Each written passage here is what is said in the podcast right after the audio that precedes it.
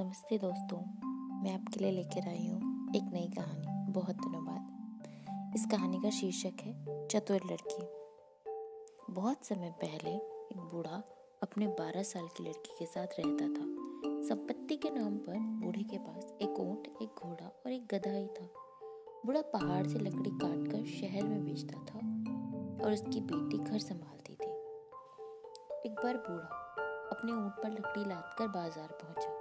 एक मोटा जमींदार बूढ़े के पास आया और पूछने लगा, लकड़ी क्या भाव बेचोगे?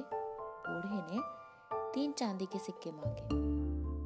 मोटा जमींदार बोला, तुम सारे का दस तांगा लो और लकड़ी मेरे घर पहुँचा दो। बूढ़ा खुशी खुशी लकड़ी लेकर मोटे जमींदार के घर पहुँचा। बूढ़े को वायदे के अनुसार दस चांदी के सिक्के मिल गए। उसने लकड़ी ज़मीन पर डाली और जाने लगा। अचानक मोटा जमींदार बोला ऊँट यहीं बाँध जाओ।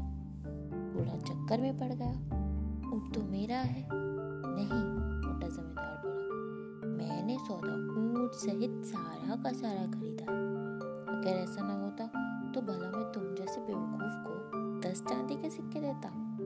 वो लोग बहुत देर तक बहस करते रहे और अंत में निर्णय के लिए शहर के काजी के पास पहुँचे। काजी ने बूढ़े से कहा, क्या यह सच है कि तुमने सारे माल का सौदा पर मेरे ऊँट की कीमत तो तीन सौ चांदी के सिक्के हैं, बूढ़ा बोला। अब मैं कुछ नहीं कर सकता। गलती तुम्हारी है। तुम्हारे, तुम्हें सारे का सौदा नहीं करना चाहिए था, काजी ने कहा। काजी ने ऊँट मोटे जमींदार को दिलवा दिया। बेचारा बूढ़ा आँखों में आँसू भरे अपने घर पहुँचा पर उसने अपनी बेटी को इस बारे में कुछ नहीं बताया। दूसरे दिन बूढ़ा अपने घोड़े पर लकड़ी लादकर फिर बाज़ार आया। मोटा जमींदार भी वहीं था। उसने फिर से पूछा, लकड़ी क्या भाव है? बूढ़े ने कहा, तीन चांदी के सिक्के। मोटा जमींदार बोला, मैं सारे माल का दस चांदी का सिक्का दूँगा। बूढ़ा कुछ दिन पुरानी बात बिल्कुल भूल गया और उसने सौदा मंजूर कर लिया। बूढ़े को घोड़े से भी हाथ धोना पड़ा। वह फिर से दुखी होकर आँखों में आँसू भरे घर पहुँचा, पर उसने अपनी बेटी को फिर भी कुछ नहीं बताया। तीसरे दिन बूढ़ा अपने गधे पर लकड़ी डाल कर बाज़ार जाने ही वाला था कि लड़की बोली, पिताजी, कल आप बिना घोड़े के वापस आए थे। कुछ दिन पहले आप बिना ऊँट के वापस आए थे। आज आप गधे के बिना वापस आएँगे। आज लकड़ी बेचने मैं जाऊँगी। बूढ़ा मान गया। लड़की लकड़ियाँ लाद कर गधे पर बाज़ार पहुँची। मोटा जमींदार आया और पूछने लगा, लकड़ी का क्या भाव है? लड़की ने तीन चांदी के सिक्के बांधे। मोटा जमींदार बोला, सारे माल के पाँच चांदी के सिक्के दूँगा। लड़की बोली आप क्या लकड़ी के बदले में सारा एक साथ देंगे? ठीक है, मुझे मंजूर है, लकड़ी लेकर मेरे घर आओ। मोटे जमींदार ने लड़की से कहा। जमींदार के घर पहुंचकर लड़की ने लकड़ी ज़मीन पर डाली और पूछने लगी, आपके गधे को कहाँ बांधू? मोटे जमींदार ने उसे जगह बता दी। लड़की ने गधा बांधकर कीमत मांगी। मोटे जमींदार ने कीमत देने के लिए हाथ लड़की की ओर बढ़ाया कि लड़की ने फट से जमींदार का हाथ पकड़ लिया और कहने लगी, जब मैंने सौदा तय किया तो आपने कहा था आप लकड़ी के बदले में सारा एक साथ देंगे।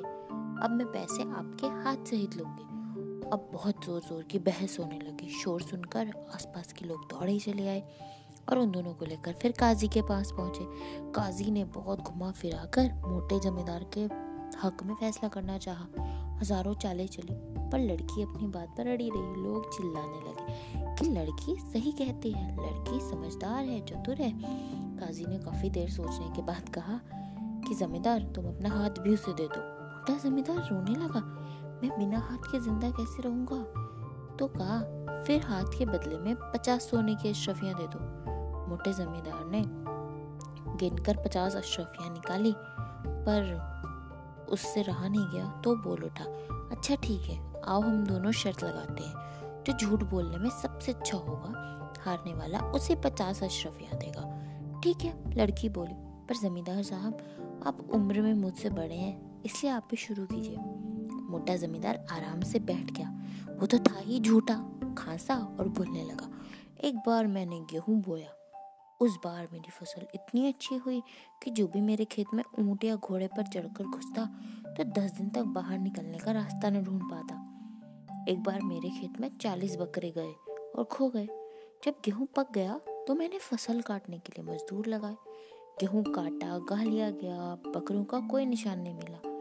एक बार मैंने अपनी पत्नी को रोटी पकाने के लिए कहा। और जब रोटी पक गई तो मैंने एक टुकड़ा तोड़ा और खाने लगा। अचानक मेरे दांतों के बीच से मैं मैं की आवाज़ आई। फिर मेरे मुँह से एक बकरा निकला और उसके बाद एक एक कर कर बाकी उनचालीस बकरे भी भाग निकले। बकरे इतने मोटे थे कि हर बकरा चार साल के सांड जैसा था। लड़की ने ताली पीटी और हंसकर बोली हाँ बहुत अच्छा आपने तो एक सच्चा किस्सा सुनाया है। ऐसी घटनाएँ तो दुनिया में रोज होती हैं। अब आप मेरा किस्सा सुनिए। एक बार मैंने गाँव के बीचों बीच ज़मीन खोदी और उसमें कपास का सिर्फ़ एक बीज बोया। आपके ख्याल से क्या पैदा हुआ? एक बहुत ही बड़ा पेड़ जिसकी छाया गाँव के चारों ओर एक दिन के सफ़र के बराबर दूर पड़ती थी।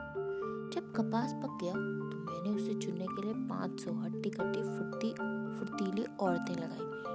साफ़ की हुई कपास बेचकर मैंने चालीस बड़े ऊँट खरीदे और उन पर कीमती कपड़ों के थान लाद कर अपने दो भाइयों के साथ उन्हें दूर बाज़ार भेजा।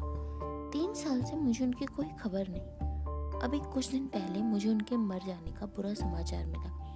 अब आप लोग ही फैसला करें, उसने आसपास खड़े लोगों से चिल्लाकर कहा। इस मोटे जमींदार ने मेरे मझले भाई का कुर्ता पहना हुआ है, जिसे पहनकर वह बाज़ार गया था।